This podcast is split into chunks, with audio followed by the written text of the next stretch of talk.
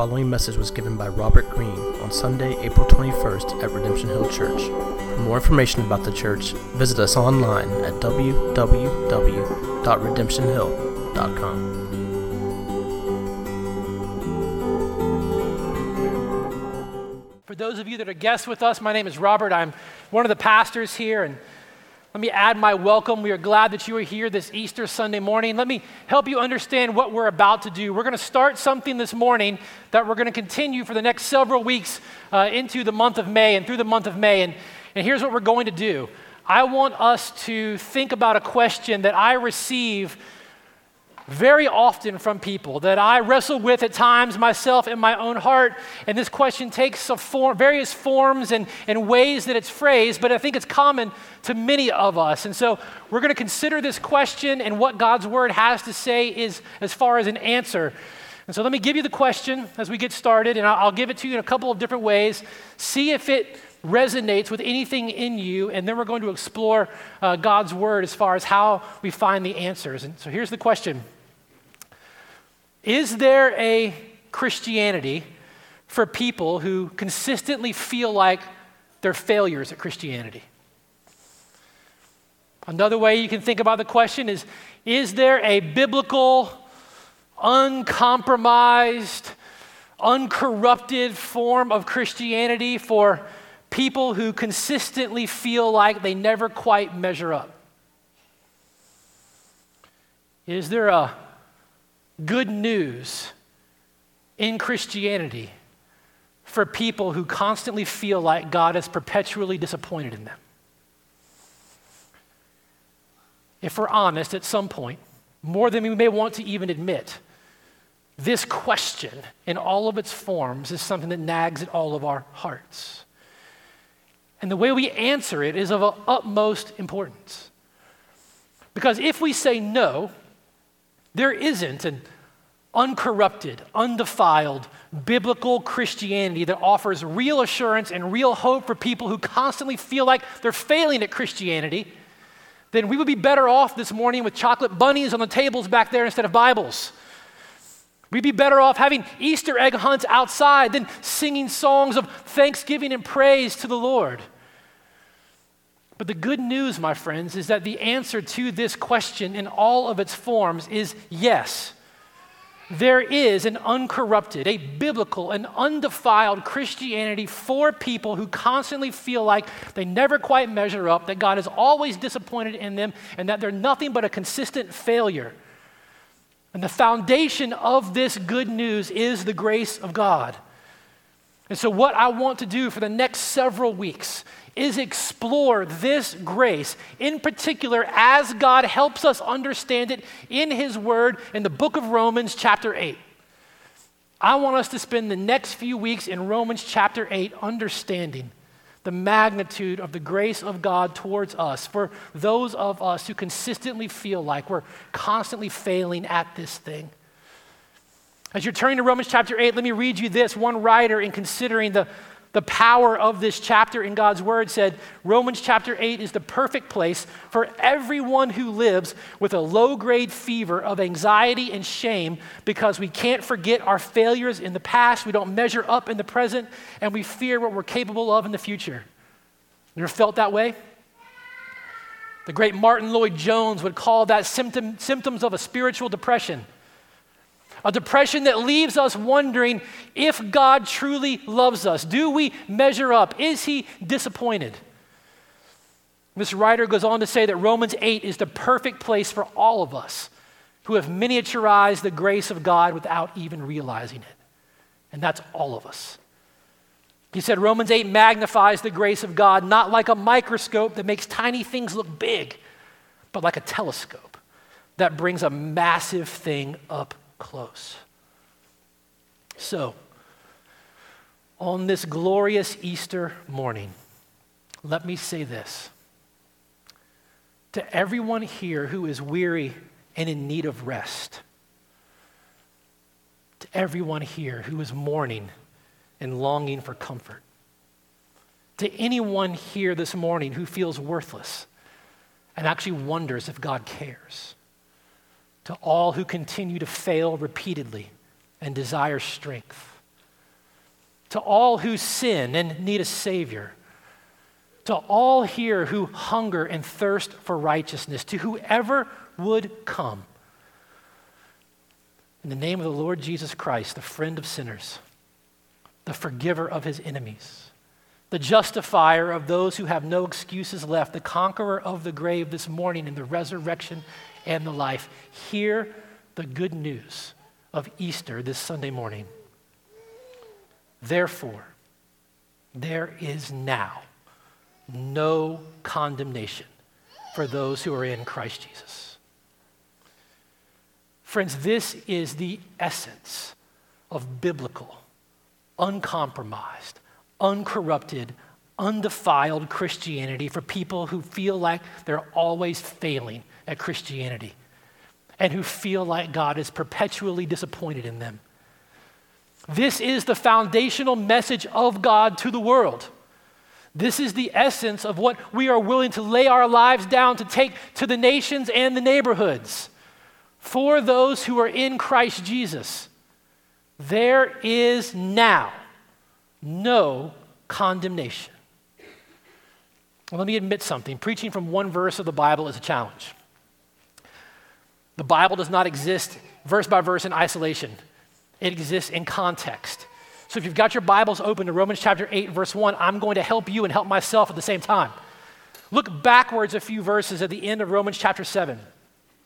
I want you to understand that the Apostle Paul, who wrote the book of Romans, who declared this great news in Romans chapter 8, verse 1, Paul understood what it felt like to desire with all of your heart to follow Jesus, to do that which you know brought him glory and it was for your greatest good, and yet repeatedly fall short and feel like a failure. Paul knows what it's like to always want to do that which you know is good, but end up doing the very thing you don't want to do. And at the end of Romans chapter 7, flowing into the beginning of Romans chapter 8, Paul gives us this profound description of what it feels like to always be fighting to do that which you know is good, but yet always seeming to fail. I mean, just listen to what he has to say. Paul said, I don't understand my own actions. I don't do what I want, but I do the very thing that I hate. You ever felt that way? He said, I have the desire to do what's right, but not the ability to carry it out. For I do not do the good that I want, but the evil I don't want is what I keep on doing. You ever felt that? Paul says, wretched man that I am, who will deliver me from this body of death? There's something very important in what Paul is saying right there that will help us as we get into what he's about to declare in Romans chapter 8.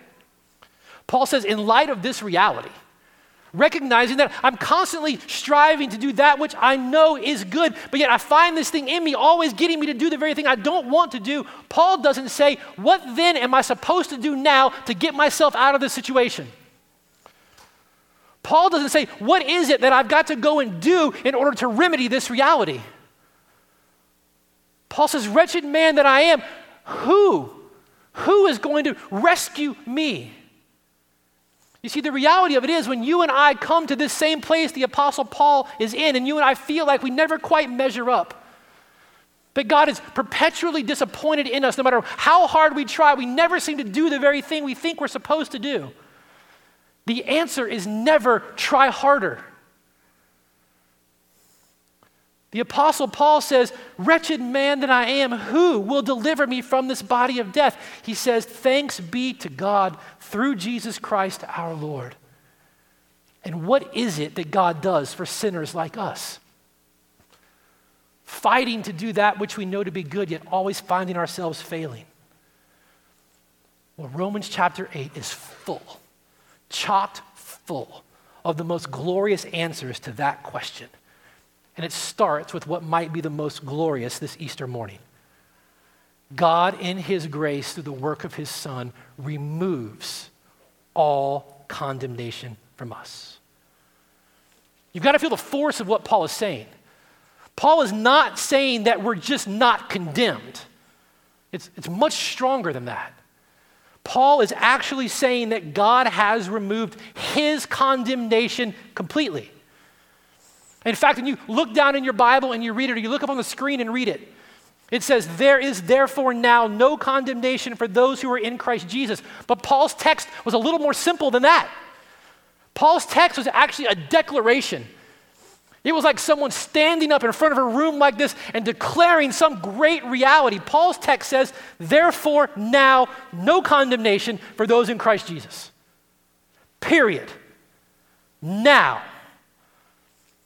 For sinful Christians like Paul, like me, like many of you, people who agonize over our own Romans 7 inability to do the very thing our hearts desperately want to do, God declares through the Apostle Paul to us, no condemnation.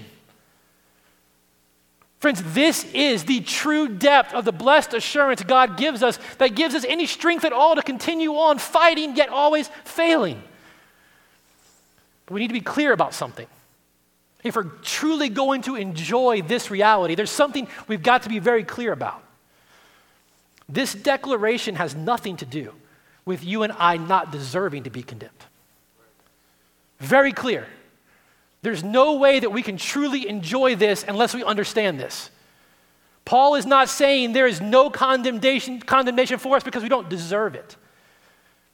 Condemnation simply means to find yourself under a penalty, to find yourself owing a liability, to find yourself guilty of deserving judgment. In the first 7 chapters of this letter, Paul has explained that every single one of us, born on this earth, stands guilty before a holy God, deserving condemnation. That our sin has rendered us guilty before the justice and holiness and righteousness of God. Guilty of rebellion, guilty of treason, guilty of rejecting his rightful and good authority over us. See, whether you consider yourself religious or not, whether you consider yourself moral or not, whether you consider yourself good or not, there is no person who in themselves can escape the just condemnation of God. In fact, Paul sums it up in Romans chapter 3 this way: all, not some, all have sinned and fall short of the glory of God. And on our own, none of us can stand before a holy God. And because of that, we have every right and reason to be concerned about condemnation, which is what makes what Paul said in Romans chapter 5 so special. Paul has already reminded the church that while we were still helpless, unable in ourselves to change the verdict of guilt before God that we deserve for our sin, unable to do anything on our own to get ourselves out from under the just condemnation of God, while we were helpless, at the right time, Christ Jesus died for the ungodly. In fact, even though he said that in Romans chapter 5, he's going to come back to it here in Romans chapter 8. Look down at verse 3. Paul's going to explain it again in light of this condemnation. Paul says in Romans 8:3, God has done what the law, weakened by the flesh, could not do. You see, in our helpless state, in our constant trying to do what we know to be good, but yet finding ourselves doing the very things we don't want to do, for centuries, people have tried to take God's word, God's law, and obey it to such a degree that we can get ourselves out from under God's condemnation. And what Paul is reminding us of is that ever since God gave us his law, all that law could do was show us how deserving of his just condemnation we are, because the more we try to keep it and do it, the more we fail. So Paul says that God has done something for us that the law could never do. The law constantly shows us how desperately in need we are of someone outside of us rescuing us from our own wretchedness. God has done what the law, weakened by the flesh, couldn't do. What's he done? He sent his own son in the likeness of sinful flesh, and for sin, God condemned sin in the flesh of Jesus. Friends, this is the good news of the gospel. God sent his own son in human nature to live the life that we were created to live as our representative, to die then the death that we deserve to die because of our sin as our substitute. And it was there on the cross that God the Father condemned our sin in the body of his son. God poured out on his son the condemnation that we deserved. God condemned sin, my sin, your sin, in the body of his son who knew no sin. Why? So that now, not at some distant point in the future when you get it right, not at some point when you've done all the right things and kept enough rules and come to church enough times and read enough of the Bible, not when you've jumped through enough hoops, now. For those who are in Jesus, no condemnation. Not less condemnation. No condemnation.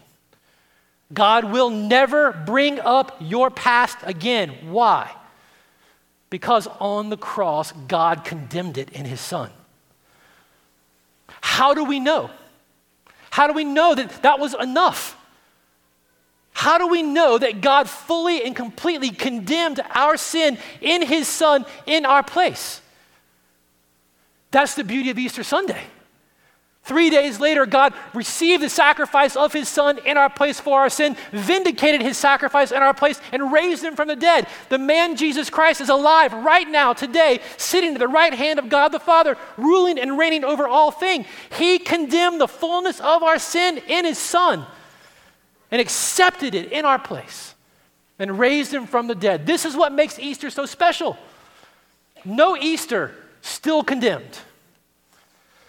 But for those who are in Christ Jesus, no condemnation. This is the glorious reality for sinners who find themselves in Jesus. Paul does not say that we're free from condemnation because we're sinless.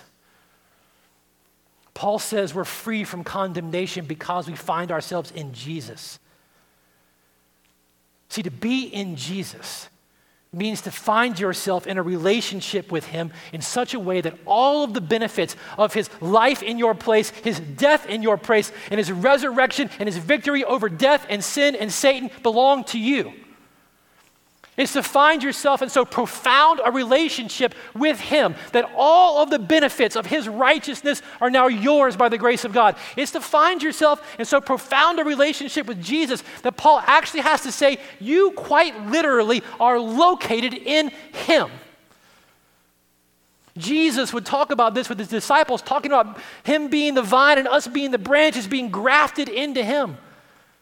This is so profound a reality that one writer says real Christianity is the living Jesus giving himself to you in such a profound way that Paul had to seem to invent some strange way of putting it. That you're in Jesus with his very lifeblood, the Holy Spirit in you. He goes on to say the deepest truth about you now is not your unsteady ups and downs. The deepest truth about you now is that God has set you safely in Christ. That's where you are, and that's where you stay. See, the Apostle Paul says that once we are in Christ Jesus, that we're in this relationship with him, there is no longer any condemnation for us. So friends, where are you this morning? Are you in Jesus? Or are you separated from him? Are you free from the condemnation of God, or are you still under God's just condemnation? There's no greater news that I could deliver to you this morning than this. You don't have to stay there. Jesus' word to every sinner in this room this morning is simply this: come to me, trust me, let me be your righteousness, let me be your pardon. Why? Why? Because I've already been your condemnation. I've already been your condemnation. I died in your place for your sin. Come to me. I'm enough. Let me be your forgiveness, your righteousness, your standing before God. Friends, if you're here this morning and you would consider yourself separated from Jesus because of your sin, hear the call of God. Come to him. Repent of your sin. Turn from all of your efforts at your own moral justification. Recognize by the grace of God your helpless status before him. You can't fix it. Wretched people that we are. We need someone to save us, and he has. For those in Christ Jesus, no condemnation. Martyn Lloyd-Jones, who was a great British pastor in the last century, he said, if you have gotten a hold of this idea, you will have discovered the most glorious truth you will ever know in your entire life. Lloyd-Jones goes on to say that most of our troubles are due to our failures to realize the truth of this one verse in the Bible. In fact, he would say all of those elements of what he would call spiritual depression, this constant low-grade nagging that we're just not good enough, this constant low-grade anxiety and shame that God is perpetually disappointed in us, leading us to this life of trying to figure out how to get ourselves out from under it. He would say the root of all of that is not understanding this one verse.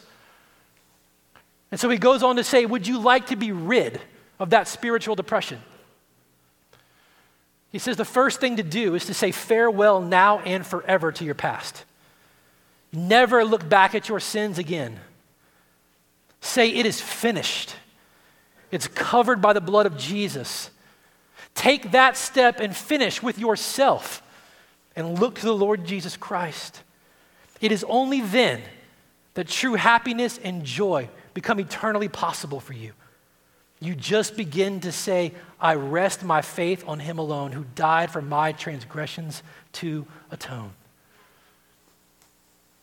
Friends, I love you this morning. There is no better news than this. In Jesus, there is now, no condemnation. And this makes all the difference in how we live, because let's just be honest. Many of us live as though we move in and out of this declaration of God's grace to us. We hear the good news of God's kindness to us through his son, and we hear the declaration for those who believe in Christ, who find themselves in him, no condemnation from God, and we go yes and amen, and then in 10 minutes we're confronted with our ongoing sin, and we feel like we're back under condemnation again. So I need to double down on how much I read my Bible.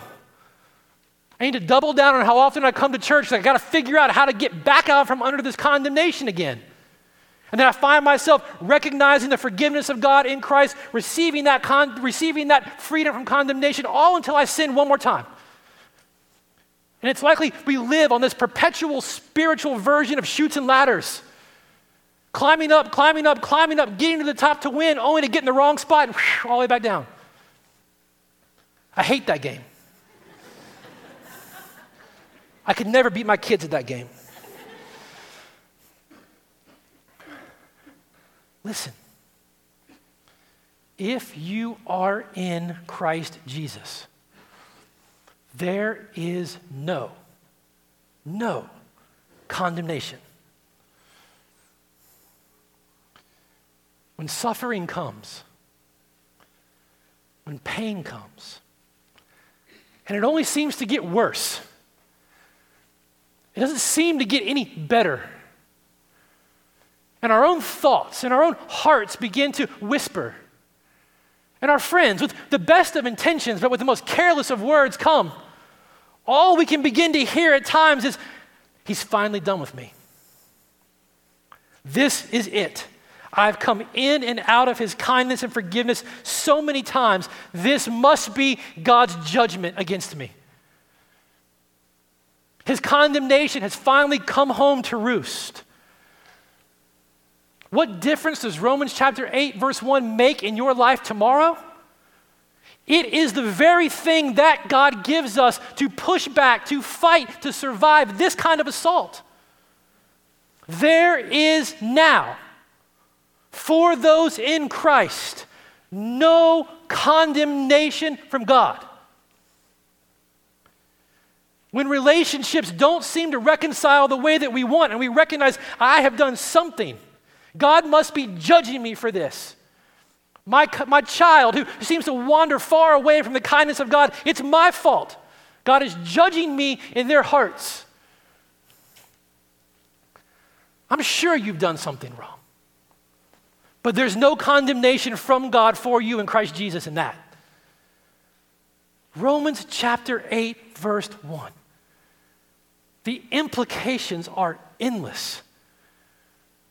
As we remind ourselves day in and day out of God's kindness to us, as we talk about around here, seeing and enjoying Jesus, seeing and enjoying the grace of God, what happens is that God digs in our hearts this deep reservoir of mercy and grace and kindness and forgiveness as we're repeatedly reminded of just how merciful He's continued to be towards us, and that in Him, in Jesus, before God, there's no condemnation towards us. And as that reservoir gets dug and it gets deeper and it's filled, it allows us to dip into it over and over again with one another.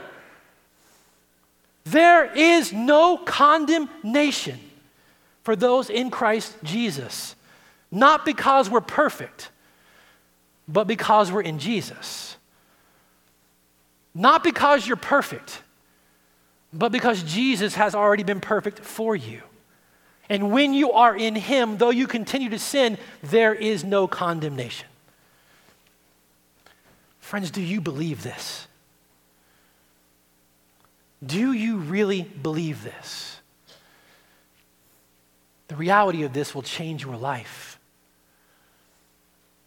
See, the difference between someone who is a Christian and someone who is not a Christian is not that one of them sins and the other one doesn't. The difference between someone who is a Christian and someone who's not a Christian ultimately is that the Christian is no longer under the condemnation of God. That's the reality. Doesn't mean we're above correction. Doesn't mean you're always right and never wrong. Doesn't mean you now have some kind of label to put over things so that you can hide and cover up your problems. No. It just means we're understanding the reality of who we are. We're still understanding the reality of our fight against sin. We're still understanding the reality of our life in this fallen world, now in relation to Jesus. And that changes everything. So how are we supposed to respond to such great news? I mean, what's an appropriate response to such great news? Well, how about we start with overwhelming gratitude? God has made a way to make righteous, to justify, to forgive, to eternally secure sinners like us. Friends, are you amazed by the grace of God? Do you enjoy it? I know that many of you walked in here this morning the way you often do, feeling like you've let God down again. You know what? It's Easter Sunday. I'll give Him one more try. As we sing the songs and you read the words, as you talk to people and you hear the prayers, you still feel like you're somehow on the outside of things. Friends, listen to me this morning. Those feelings of your heart, they are not the thoughts of God. You're here this morning because in His grace, God wants to set you free from those old thoughts that tell you, even as His child, He's ashamed of you. If you are in Jesus, you've got to understand this. This is the best news on Easter Sunday morning. If you are in Jesus, God has already made His mind up about you, and it's good. You don't have to do anything else to earn His attention or His love. In fact, you couldn't be more loved by God than you are right now in Christ Jesus. The thoughts of your heart telling you that as his child, you still are a perpetual failure to him. Those are not his thoughts towards you. And he wants you to know it. And he doesn't just want you to know it, he wants you to enjoy it. And he wants you to live in the fullness of it. Friends, all that God holds out to us in one little verse, in one simple sentence, in Jesus, there is now no condemnation for you. All that God holds out to us in that simple sentence is simply a gift that we receive with the simplest of faith. He has done for us what we could never, ever, ever do for ourselves. This is the good news of God's grace and kindness towards us in his Son. And this morning, we are going to do the very thing we do every single time we come together as we read from God's word. We respond to it together. And so this morning, we are going to respond together to God's word. And if you're a guest with us, let me tell you how we do that. The first way we do that is by taking 2 minutes to sit together in silence. And that silence is intentional. That's a time for you to respond to God as he's revealed himself to you in his word this morning as you pray. There are prayers that are on the back of that worship guide that can guide you, but if you're here this morning and you would say that you are separated from God because of your sin, you recognize that left to yourself, you deserve nothing but the just condemnation of God. This is the time that God would call to you to look to him and say, I am done. I'm done with trying to solve it. I'm done with trying to justify myself. I'm done with trying to do enough to feel like I've earned enough of your love to know that in the day of your judgment, I can stand and go, you know, I'm a good person. I'm done trying to convince myself of that. If that's you this morning, you need to hear the kindness of God to you this morning and say, just come to me. Let me be your pardon. Let me be your forgiveness. I've already been your condemnation. There's no hoop you have to jump through. You just have to tell him. We're going to take 2 minutes to reflect on God's word, to respond together in prayer, and then for those who have repented of their sins, who taste and enjoy the kindness of God to us in Christ, we're going to remember his sacrifice in our place for our sins as we receive communion, and we're going to remember it with joy and confidence because as we take the bread, remembering his body, we dip it in the cup, remembering his blood shed, we take it with joy and confidence knowing that he's not in the tomb, that he's alive. And because he's alive, the fullness of the promise of Romans chapter 8, verse 1, that there's no condemnation for us in him is true now and forever. And then we're going to sing, and we're going to celebrate, and we're going to be sent out from here as his people. So as we prepare to do that, let me pray for us, and then we'll continue to respond together.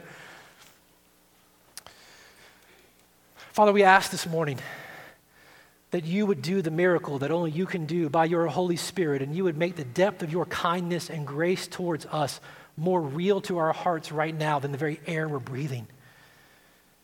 The doubts and the fears and the self-condemnation we bring into this place, that you would overwhelm it with the assurance of your unending mercy.